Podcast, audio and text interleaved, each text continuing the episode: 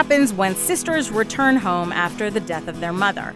This is the question posed by the terrific new show Vida on Starz. Sisters Emma and Lynn find that their mother's life was not quite what they thought, and that her connections to their old neighborhood run deep. Creator Tanya Saracho and an entirely Latinx writer's room tell the story. The first season is made up of six half hour episodes. Family and relationships play a large role, but so do gentrification and activism. I'm Stephen Thompson. And I'm Linda Holmes. We're watching Vida on this episode of Pop Culture Happy Hour, so come right back. Support for this podcast and the following message come from Microsoft Surface Laptop. At just under 3 pounds and with up to 14 and a half hours of battery life, Surface Laptop lets you binge watch your favorite shows whenever and wherever you want. Do more with Surface Laptop. Thin, light, and beautiful.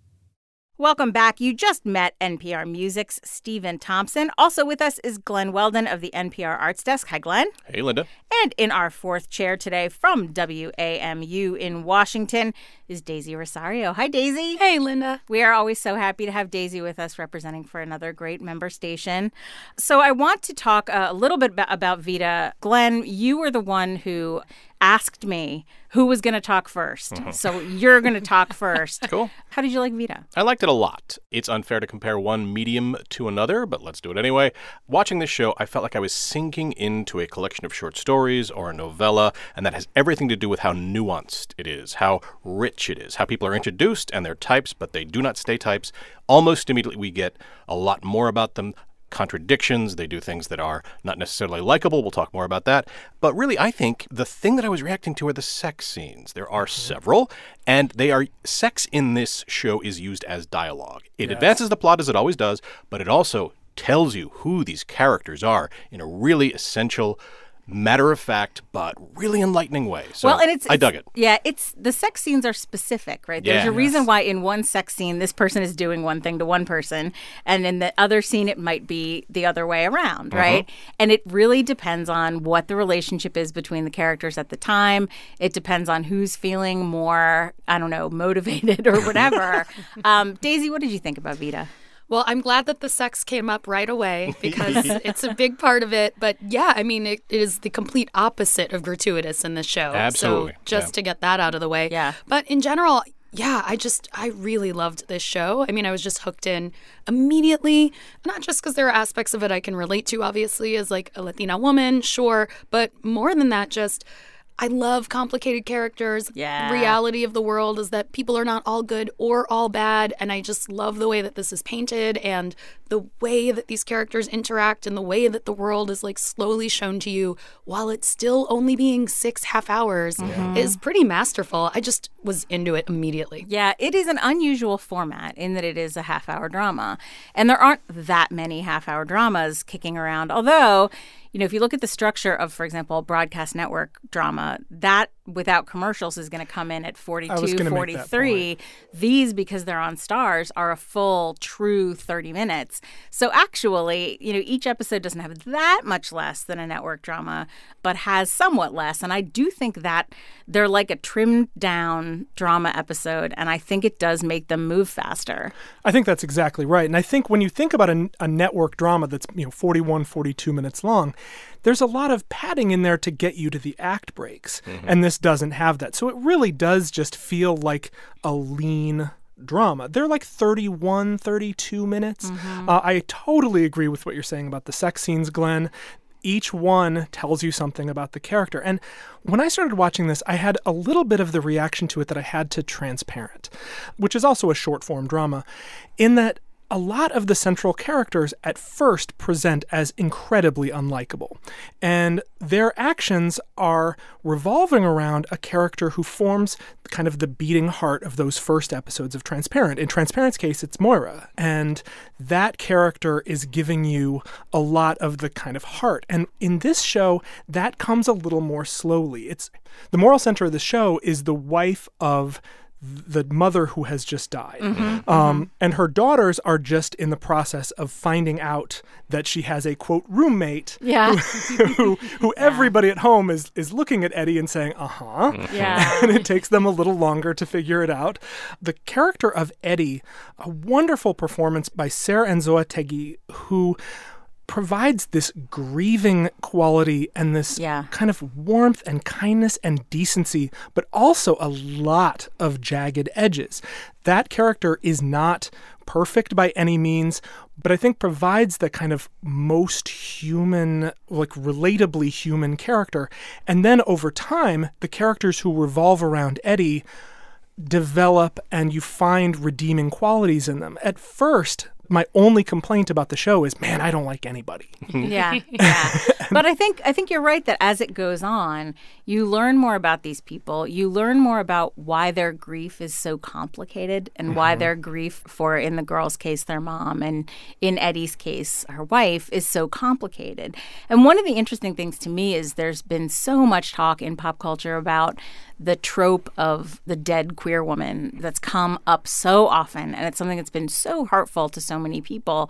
But i do feel like in this show they've handled this story in a way where you get to see the grief that eddie feels and the way that she feels a little bit isolated in her grief but they didn't try to get you attached to the mother character and then kill her like that's the only way to get you Right. roped into the show. Mm-hmm. So they're able to engage grief without gratuitous death and ripping away characters that people have come to be attached to. Mm-hmm. Yeah.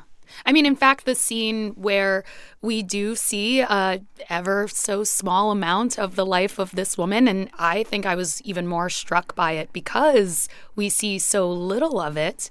And as someone who I've, I've had a lot of loss in my life, so grief is actually. I feel like I'm kind of that friend that a lot of people go to because I've had maybe a disproportionate amount for someone my age. And it all just felt so real because grief is so not linear. So the fact that we're seeing all the different characters and how they're affected by it in so many different complicated ways and the way that it's playing out in their lives was just so realistic to me. Yeah. yeah but in terms of the craft of the show, I mean, I am curious because people talk about likability. It's a Hollywood truism that you need likable characters if people are going to invest in your project. But likability is not often thought of as nuanced. I, I do know people who will turn off of a character, who will turn off of a show mm-hmm. if they do something that, that is not, you know, morally right or whatever. Yeah. And so, how are they going to react? How are those people going to react to this show? And why does this show let these characters do horrible things and yet we keep ICAP coming back? Because I think it is predictable but still surprising. Yeah, And, I, I, th- yeah. I like let's take the character of Lynn, played by Melissa Barrera, who has this relationship with her ex, which on a plot level you can see what's going to happen. Yeah. But you are so invested and you can see the connections she's making in her mind,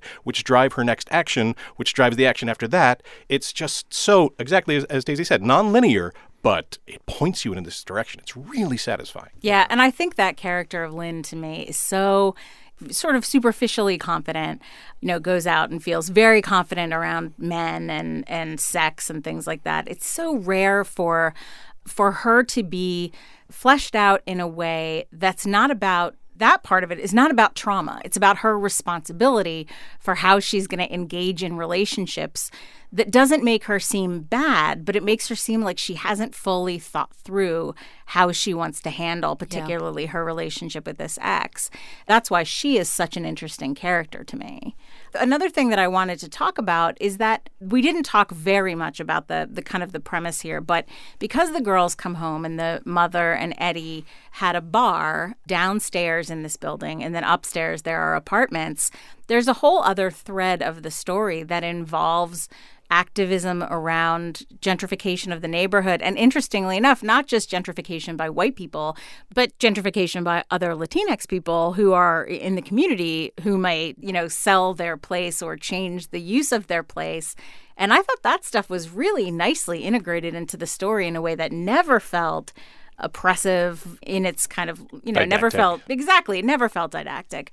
It always felt like it was completely part of this neighborhood story. Oh, absolutely. I feel like if they had made it just more about the oh white people are coming into the neighborhood that would have felt really kind of tacked on and and forced and like they're trying to make us look at this this thing that we know is happening and like mm-hmm. how do mm-hmm. we get at it when this is another version of it that is happening i can tell you i've been part of so many conversations about that both in moving to other cities and also when i've like reported on other cities specializing in latino coverage i mean we talk about that issue and it was amazing to see it play out in that way yeah and it also reminds me of the other character who I was really interested in, who was Mari, who we meet pretty immediately in the show. She's a young activist. At one point, she was literally wearing the outfit I'd been wearing the day before. So that was fun. it was like she just has a different color bandana in her hair than I do. that is the exact outfit I was wearing. But I love this character as kind of this voice of the community, of a certain age group, of, you know, this other part of the neighborhood that we're seeing and how do we feel them? We get to feel them through her. And I thought the actress was great. And also just like the way that the character was painted felt very realistic again. I thought that character goes on a really interesting journey over the course of the episode. And obviously, her life starts to intersect more with the lives of this family in, in a number of ways. And I think that, like you said, Linda, about the gentrification plot lines, they affect how this family goes about dealing with their bar. Like now, all of a sudden, this bar, which is not doing well, which has two mortgages on it, is now owned by these two sisters and the stepmother they just found out they have. Yeah. And the gentrification stuff is woven into the challenges of what do we do with this bar? Because right. it's not just a matter of do we sell the bar to the evil vaping land land land, yeah, although land, land developer it's also like how would we go about running a bar if we decided to do that because right making it profitable butts up against a lot of the challenges that go with changing the shape of your neighborhood. Mm-hmm. Right. And it's also, it comes to you learn that it is a lesbian bar, basically. And so there's an added, there's a community that relies on this space. And I think they do a really good job of making those issues seem like they are character issues and not external issues. And right. I think so. One of the things I love about it, it's so hard to talk about shows like this sometimes because you don't want to seem like you're saying you should watch this show because it has a Latina showrunner and you know it gives a showcase to queer women. It's not. It's not like you should just because you should because you know these boxes are checked and therefore you should do it what genuinely inclusive shows bring is a different kind of story.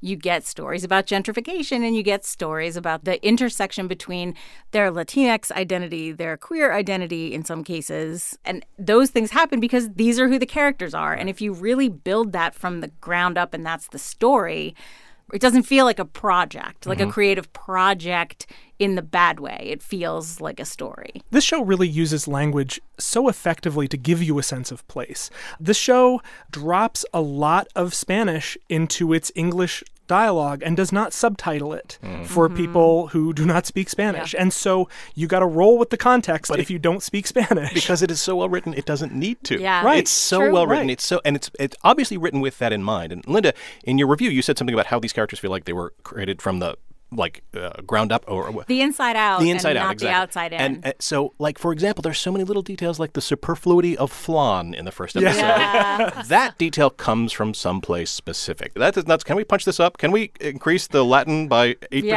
that, that is felt. That is yeah. lived. And everything about this show just feels that way. I really just only have like the adjective realistic to keep going back to because that aspect of it too it was like it's just so true. There is, I grew up, I am not fluent in Spanish, but I obviously grew up around a lot of Spanish speakers. And there are certain emotional moments that even I'll just switch into certain Spanish words. And so that aspect of like the way that the Spanglish was woven in and out, the way that they were reacting in those moments, the surprise between the sisters when one of them realizes that the other one actually is more fluent than she realized, like mm-hmm. all of that stuff just rang so true. But again, natural. Like you were saying, from the inside out, it wasn't like they went, you know, if we want to do this, we better make sure that we put the right percentage of Spanish versus mm-hmm. non Spanish. Like, none of that felt formulaic.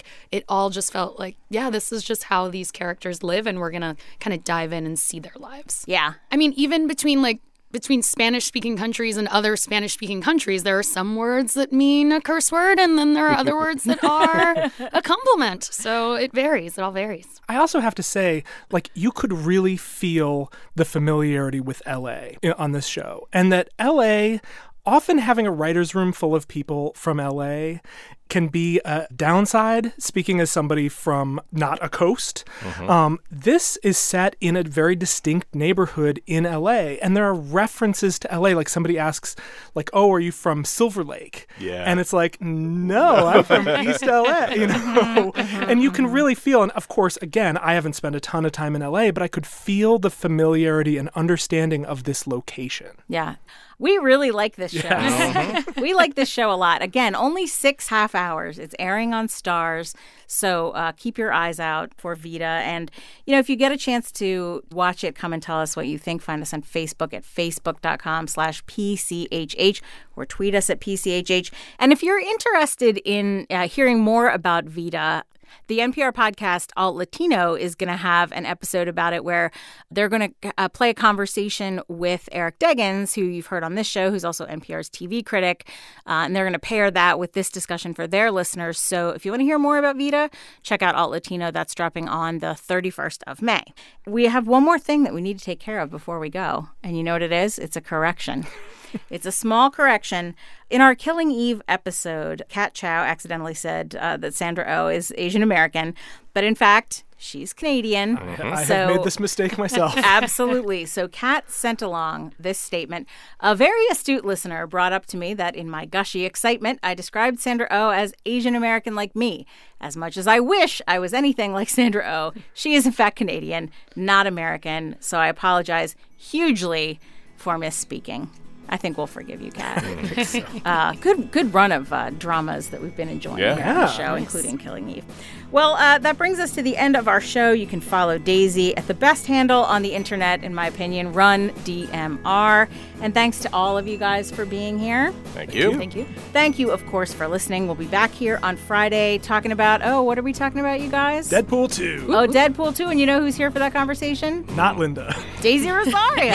it's me, and not Daisy Linda. Rosario. so come back on Friday and hear all about Deadpool 2. If you have a second and you're so inclined, please give us a review on Apple Podcasts. It helps more folks find the show. We will see you all back here on Friday. Hey everyone, thanks for listening to this podcast. If you love to find and hear great new music but you don't know where to start, let All Songs Considered be your guide. It's NPR's weekly music discussion and discovery podcast with tons of new songs and artists to fall in love with. Hear All Songs Considered in the NPR One app or wherever you listen to podcasts.